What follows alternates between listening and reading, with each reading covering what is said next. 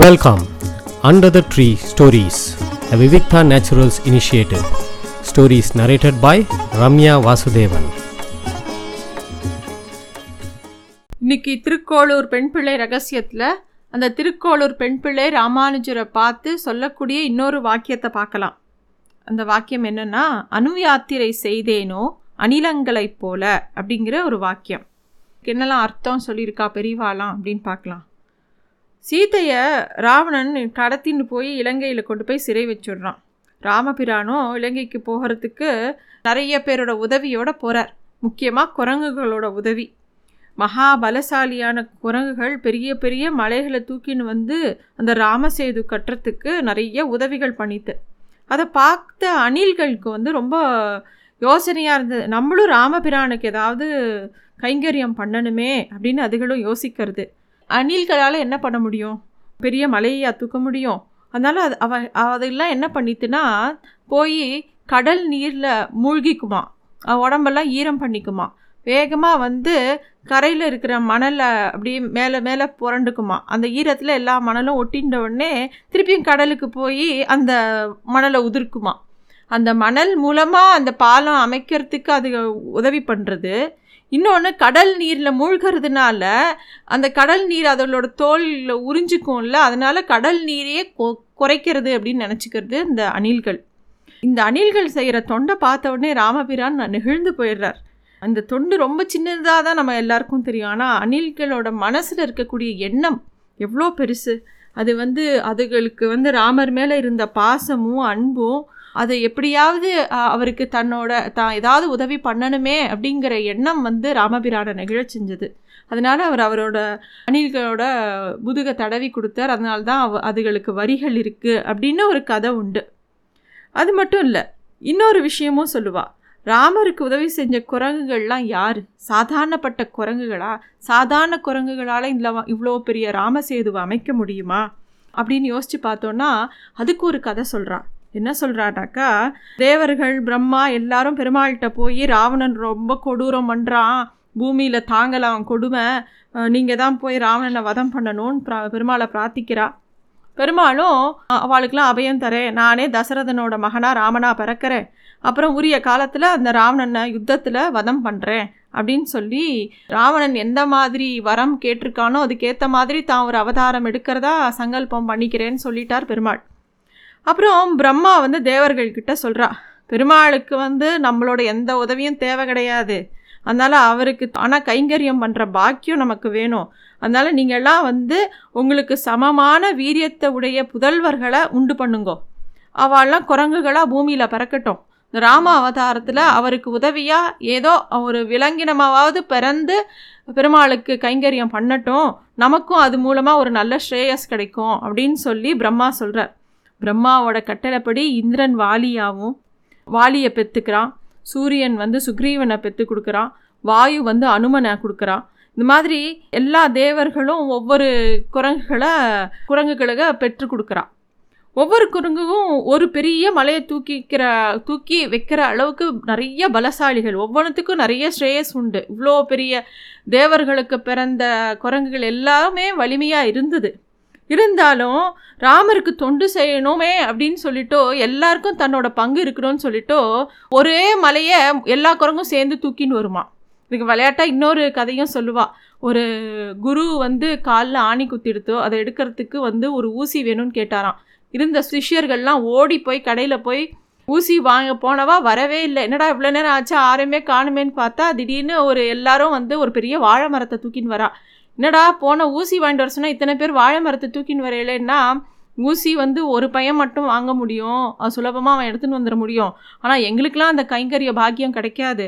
அதனால் நாங்கள் என்ன பண்ணினோம்? ஒரு ஊசியை வாங்கி ஒரு வாழை மரத்தில் குத்தி அந்த வாழை மரத்தை தூக்கின்னு வந்தோம் அப்படின்னு சொல்கிறான் சொல்லிவிட்டு அந்த வாழை மரத்தில் அந்த ஊசியை தேடுறா கிடைக்கல. இவா கூ தூக்கின்னு வந்த அமக்கலத்தில் அது எங்கேயோ கீழே விழுந்துருத்து.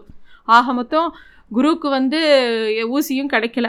இப்படி ஒரு வேடிக்கையாக ஒரு கதை சொல்லுவாள் அது மாதிரி இந்த குரங்குகளும் ராமருக்கு தங்களால் ஆனால் கைங்கரியம் பண்ணிகிட்டே இருக்கணும்னு ஆசையில் அதுங்களோட வலிமையையும் தாண்டி சின்ன சின்ன வேலையை கூட எல்லாம் பகிர்ந்துன்னு பகிர்ந்துன்னு அந்த வேலைகள் எல்லாம் பண்ணினாலாம் சரி இந்த கதையெல்லாம் ராமாயணத்தில் இருக்கா அப்படின்னு கேட்டால் ராமாயணத்தில் இந்த கதைகள்லாம் இல்லை. ஆனால் ஆழ்வார்கள் தன்னோட பாசுரங்களில் இந்த மாதிரி சம்பவங்களை சொல்லி பாடியிருக்கா. ஆழ்வார்கள் வந்து பெருமாளை பிரத்யக்ஷமாக பார்த்துருக்கா. அவளோட ஞான கண்ணில் பெருமாள் அப்படியே எல்லா ஸ்வரூபத்தையும் காட்டியிருக்கார். அவா பாடின பாசுரங்கள்ல இருந்து தான் இந்த கதைகள்லாம் உருவாகிருக்கு குரங்குகள் மலையை நூக்க குளித்து தாம் புரண்டு ஓடி தரங்க நீர் அடைந்தலுற்ற செலவில்லா அனிலம் போலேன் அப்படின்னு திருமாலையில் தொண்டரடி பொடியாழ்வார் சொல்லி வச்சுருக்கார்.